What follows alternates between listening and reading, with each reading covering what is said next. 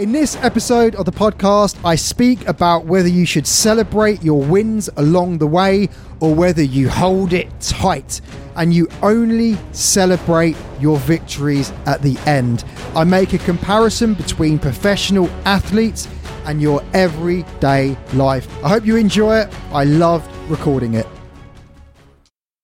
If you're a sports fan in the UK, specifically rugby or football, you will notice that in the most recent years, there's been a shift in the way in which the players celebrate. So if you go back 10, 15 years, what you'll find is that a lot of the top professionals at the time would celebrate when the job's done. At the end of the year, when you've won the cup, when you've won the league, that's when you celebrate. Get your head down, train, work hard, right? Winner's mentality. And a lot of these people that say this have multiple titles to their name, multiple cup competitions, and they were serial, serial winners. So, how can we possibly disagree with what they're saying? Because they are champions, and what do we know? If you look at the modern game, what you'll notice now is that if a sports team that's not normally winning titles, so perhaps they came second last year or haven't won a cup for a few years, if they win an important game, they are now celebrating like they've won the league. Like, we have just done it. We have won the league. And the reason for it is because that team, to them at that moment, it is like winning the league. Their expectations were not that high. And overcoming and beating the opponent on that day is huge. If you look at rugby, even more so when teams win scrums in the middle of a game, they celebrate like they've won the match. Why are they doing this? Because even big teams in rugby are doing this. You're looking at the difference here between the long term thinkers that celebrate right at the end when they've attained their goal, and the short to medium term thinkers who celebrate every victory. Now, when you celebrate every victory, you're going to be releasing endorphins and you're going to feel great. But the old pros will tell you that when you do that, you loosen up and you need to be tight. You need to still be strong. You cannot possibly loosen up because you'll make a mistake and it'll cost you. So, where do you go? What do you do in these situations? Do you celebrate the wins or just stay tight until it's done? One of my public speaking coaches told me that he plans all of his speeches, every word, because he wants to get it right. And that's the direct opposite of what I do. I'm an improvised speaker. I read, study, learn every day for many years. And when I speak, I'm speaking as an authority. And for me, I don't feel like I need to plan my speech because I already know what I'm talking about, right? I record a podcast almost every day, produce content almost every day, write most days. So for me, I'm like, why would you do that? So I asked him one day, this is years after he saw, he trained me to public speak, and I said, "Did you always plan everything?" And he said, "No." Well, what happened then? Well, there was this one time when I gave a speech and I was giving it in German and I thought my German was really good and I didn't plan it and I delivered the speech and it failed miserably. So at that point, I decided that that's never going to happen to me again. Interesting. So you could look at that in two ways. You could look at that and say, yes, he's developed himself, he's got better off the back of it. I have a separate opinion to that, and I don't think that's true. I think he's allowed one bad experience to shape his life and it's made him too tight. You think about any sport, someone that takes a risk once and it doesn't work out, I'm never going to take that risk again. They lose their soul. They lose a part of themselves. They shut down the creativity. Yes, it is true that these people from the past that are champions, that have the correct mindset, yes, they won. But what was the cost? Did they enjoy the process? You're talking about one moment of elation at the end of a season. What about players in the same team that did celebrate every goal, every win, every moment of greatness? Do you think their memories are etched more into their minds? Of course they are. Because they're experiencing life.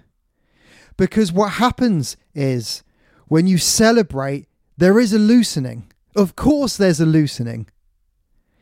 And the one time you celebrate and you loosen up and it costs you, that's when you decide, I'm never going to do this again and I'm going to shut down.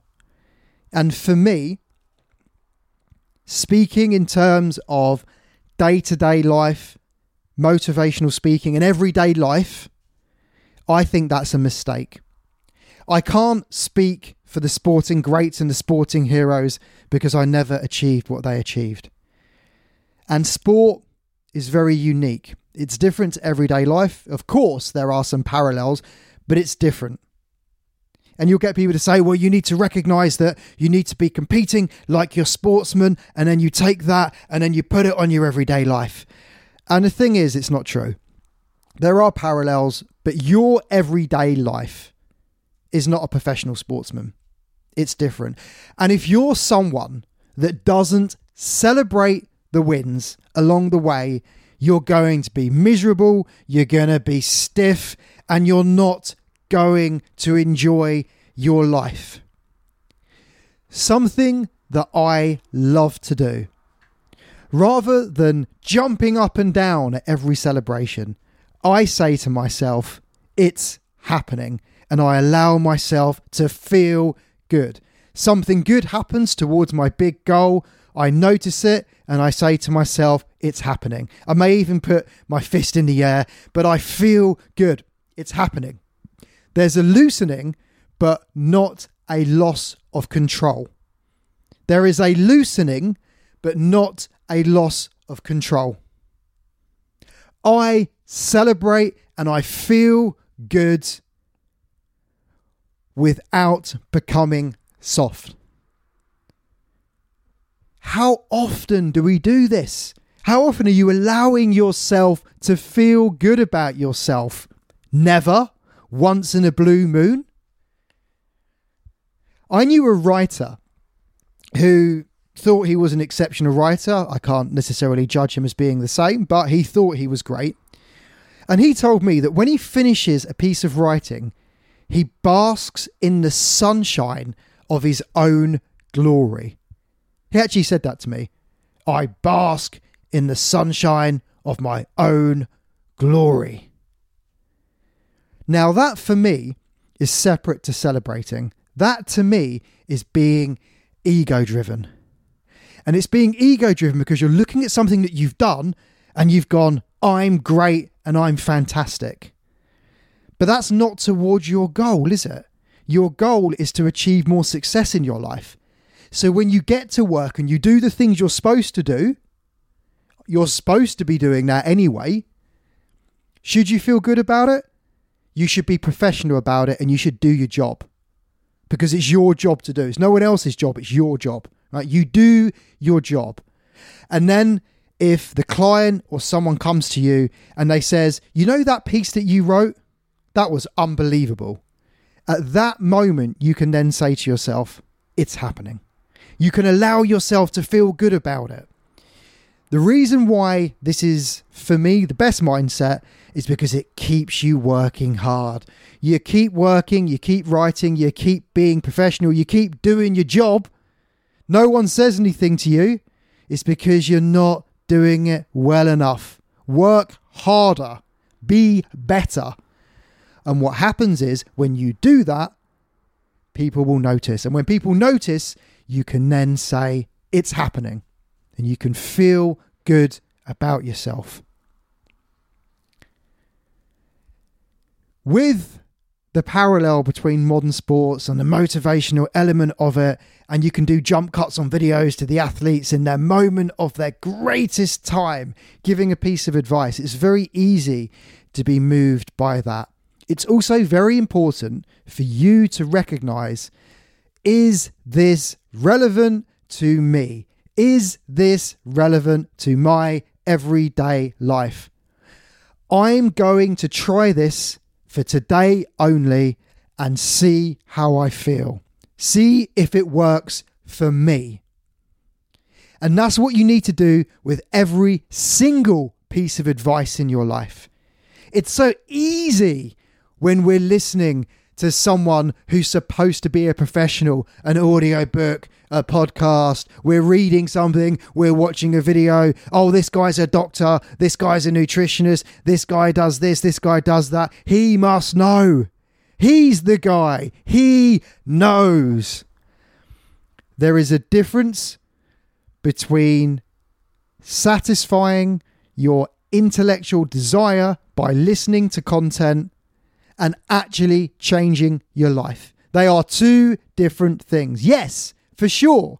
Listening to motivational speakers, listening to people and stories of how people have bettered their life will help you because it will show you the path. But you have to walk that path yourself. And as the godfather of self development says, Jim Rohn says, you have to take accountability for every single part of your life. And if you think you've heard that before, let me tell you a story that Jim Rohn tells because it's unbelievable. He was working with a female client and she had this really, really important meeting coming up. So she took her right hand man. This guy was electric charismatic, could speak to anyone, presentations. He is the man. So they have to take this flight, eight hours across the states to get there. They go and give this event, give this speech, have this talk, and he messes it up royally. I mean, bad. She couldn't wait to get outside. She goes to him, What the hell was that? Oh, I'm really sorry, it was the jet lag. She's like, The jet lag? Is there something else you're not telling me? And he says, uh, Oh, yeah, I have uh, seasonal affective disorder. She's like, Seasonal affective disorder? What's that? And he explained. Now, Jim Rohn was popular in the 50s, 60s, and 70s, right? So this is a different world. So he said that when this guy said it to, to this woman, she literally wanted to laugh in his face. Do your job right? She was thinking, I don't care about whether you've got jet lag. I don't care about whether you've got seasonal affective disorder because there's someone on the planet that has both of them that still delivered and didn't have excuses to take personal responsibility and accountability for every part of your life. That is what Jim Rohn calls personal accountability. Think about that for a second. Think about how many excuses we all have in our everyday life. I have this, I have that. Guess what? There is someone that has the same as you that's doing better than you. They're managing it better than you. They're working harder than you. They've got a stronger vision than you. Let them be your light. Let them show you the path to victory, to celebration, and to feeling good along the way.